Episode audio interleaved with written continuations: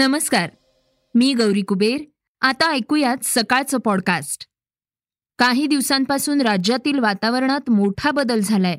महाराष्ट्रातील काही भागात वादळी वाऱ्यांसह पावसाचा अंदाज वर्तवण्यात आलाय. आजच्या पॉडकास्टमध्ये आपण त्याविषयी सविस्तरपणे जाणून घेणार आहोत. देशातील सर्वात मोठा आयपीओ पेटीएमनं गुंतवणूकदारांची निराशा केली आहे. दोन दिवसात जवळपास सहा हजार पाचशे कोटींचं आर्थिक नुकसान झालंय. आता येत्या दिवसात आणखी कोणते आयपीओ येणार आहेत? आपण त्याविषयी माहिती घेणार आहोत.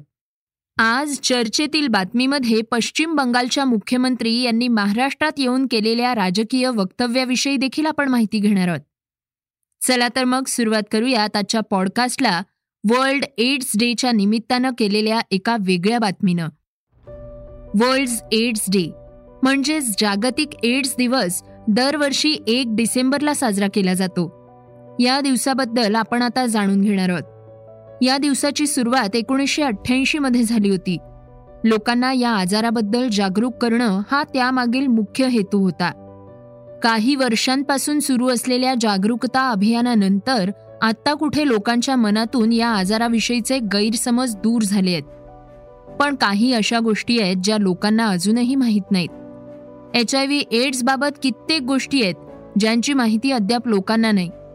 हा धोकादायक आजार जगभरात कसा पसरला याबाबत खूप कमी लोकांना माहितीये. अभ्यासातून समोर आलेल्या माहितीनुसार एच आय व्ही सारखा विषाणू चिंपांझीजमध्ये आढळून आलाय ज्याला एस आय व्ही म्हणून ओळखलं जातं. एच आय व्हीचा विषाणू चिंपांझीमधून मानवी शरीरामध्ये पसरला याबाबत संशोधकांनी मांडलेल्या वेगवेगळ्या थिअरीजपैकी चिंपांझी आणि शिकारीची थिअरी प्रचलित आहे.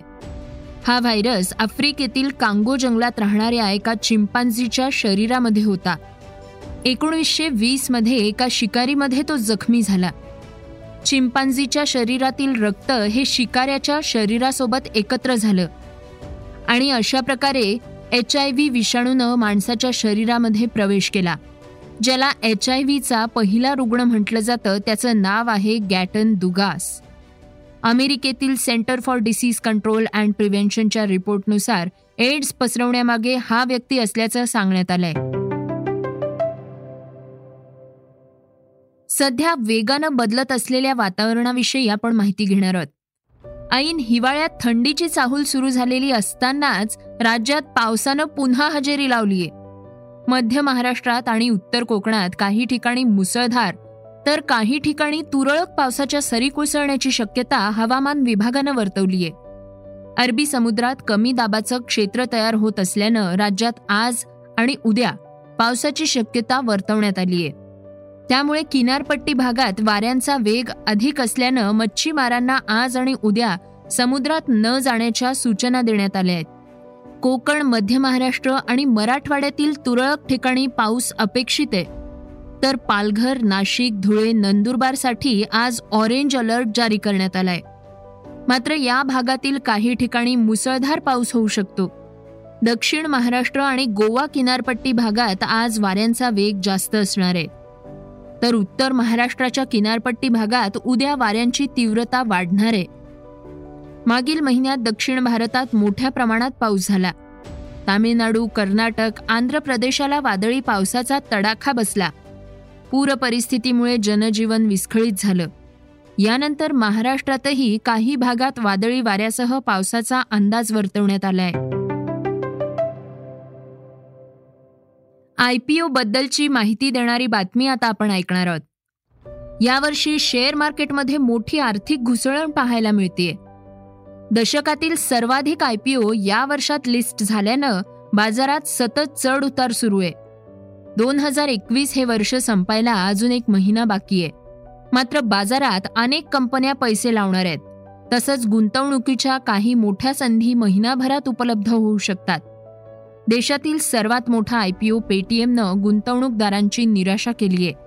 दोन दिवसात जवळपास सहा हजार पाचशे कोटींचं आर्थिक नुकसान झालंय. आता पेटीएम पुन्हा काही प्रमाणात उसळी घेताना दिसतंय. ग्राहकांना बुडालेली गुंतवणूक भरून काढणं शक्य होणार असं दिसतंय. याचं कारण म्हणजे एकामागून एक अनेक कंपन्या बाजारात आय पी ओ आणतायत. अलीकडेच देशातील बाजार नियामक Securities and Exchange Board of India अर्थात सेबीनं आय पी ओद्वारे निधी उभा करण्यासाठी दहा कंपन्यांना मान्यता दिली आहे. या कंपन्यांनी ऑगस्ट ते सप्टेंबर दरम्यान सेबीकडे आय पी ओशी संबंधित कागदपत्र सादर केली होती. त्यांना बावीस ते सव्वीस नोव्हेंबर दरम्यान सेबीकडून आय पी ओसाठी निरीक्षण पत्र प्राप्त झालंय. या कंपन्यांचे शेअर्स बीएसई आणि एन एस सीवर लिस्ट केले जातील. Gemini Edibles and Fats India defence supplier company Data Pattern limited digital mapping company Map My India A G S Transact Technologies Electronic Smart India India One Payments Healthium Medtech आणि V L C C health care यांचा यात समावेश आहे. आता जाणून घेऊयात वेगवान घडामोडी. दिल्लीत मुख्यमंत्री अरविंद केजरीवाल सरकारनं मोठा निर्णय घेतलाय. दिल्ली सरकारनं पेट्रोलचे दर आठ रुपयांनी कमी केले आहेत. तसंच व्हॅटमध्येही मोठी कपात केल्यानं नागरिकांना मोठा दिलासा मिळालाय. आज रात्रीपासूनच हे नवे दर लागू करण्यात येणार आहेत. याच पार्श्वभूमीवर महाराष्ट्रात ठाकरे सरकार देखील असा निर्णय घेणार का? असा सवाल नागरिकांकडून करण्यात येतोय. केंद्र सरकारनं पाच रुपयानं पेट्रोल डिझेलचे दर कमी केल्यानंतर अनेक राज्यांनीही पेट्रोल डिझेलचे दर कमी केले आहेत. पंजाब राजस्थान आणि छत्तीसगडमधील काँग्रेस सरकारनेही पेट्रोल आणि डिझेलचे दर कमी केले होते. भीमा कोरेगाव आणि एल्गार परिषद प्रकरणी अटकेत असलेल्या सामाजिक कार्यकर्ता सुधा भारद्वाज यांना मुंबई उच्च न्यायालयानं जामीन मंजूर केलाय. सुधा भारद्वाज यांनी कोर्टाकडे डिफॉल्ट बेलसाठी याचिका दाखल केली होती. हायकोर्टानं सुधा भारद्वाज यांना आठ डिसेंबरला विशेष न्यायालयासमोर हजर राहण्याचे आदेश दिले आहेत. आरोपींचे वकील मिहीर देसाई म्हणाले आहेत सुधा भारद्वाज यांना जामीन मंजूर झालाय. पण इतर आरोपींना जामीन देण्यात आलेला नाही. दाक्षिणात्य चित्रपट सृष्टीतील सुपरस्टार मोहनलाल यांनी ट्विट करत चित्रपटाच्या कमाईची माहिती दिली आहे. त्यांचा मरक करा हा Lion of the Arabian Sea हा चित्रपट येत्या गुरुवारी प्रदर्शित होणार आहे. या चित्रपटाचे तब्बल सोळा हजार शोज होणार असून ॲडव्हान्स बुकिंगद्वारे शंभर कोटींचा गल्ला जमवण्यात निर्माते यशस्वी ठरले आहेत. अँटनी पोरुंबवूर निर्मित या चित्रपटाला मोहनलाल यांच्यासोबत अर्जुन सरजा सुनील शेट्टी मंजू वारियार आणि सिद्दीकी यांच्या महत्त्वपूर्ण भूमिका लाभल्या आहेत. हा चित्रपट तमिळ तेलगू कन्नड आणि हिंदी भाषेत प्रदर्शित होणार आहे. न्यूझीलंडच्या तळाच्या फलंदाजांनी झुंजार वृत्तीचं प्रदर्शन दाखवत कानपूर कसोटी ड्रॉ राखली. आता पुढील कसोटी सामन्यासाठी विराट कोहलीचं पुनरागमन होणार आहे. विराट कोहलीच्या आगमनानंतर साहजिकच एका फलंदाजाला बाहेर बसावं लागणार आहे. कर्णधार अजिंक्य रहाणे आणि उपकर्णधार चेतेश्वर पुजारा यांना पहिल्या कसोटीत आपला ठसा उमटवता आलेला नाही. गेल्या वर्षभरात दोघांनाही प्रतिमेला साजेशी कामगिरीही करता आलेली नाही. त्यामुळे दोघांपैकी एकाला पुढील कसोटीत डच्चू देण्यात येईल असा सूर यावेळी उमटू लागलाय. आता आपण ऐकणार आहोत आजची चर्चेतली बातमी. पश्चिम बंगालच्या मुख्यमंत्री ममता बॅनर्जी दोन दिवसांच्या महाराष्ट्र दौऱ्यावर आहेत. त्यांनी आदित्य ठाकरे आणि संजय राऊत यांची भेट घेतली आहे.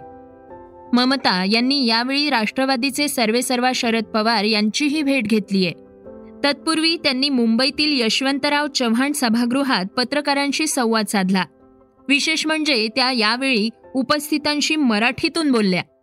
बॅनर्जी म्हणाल्या आहेत हमारा जाने माने सब बहुत बड़ा बड़ा intellectuals and civic society people ex judges editors journalists by all cultural people from different sectors and my, and my brothers and sisters i am really honored and delighted to meet all of you it is my proud privilege I convey my humble regards to all of you. And I convey my best wishes to all of our cultural people and the society, the civic society, and also the Maharashtra, all the brothers and sisters. I think মহারাষ্ট্রচর সর্বপ্রবুদ্ধ জন্তেলা মাঝে বিনর্ম অভিবাদন আনি আমাদের হার্দিক শুভেচ্ছা আপনাদের সকলকে Subcolia, I don't want to speak more because time is too short. It is, it will be, I like to interact with the people.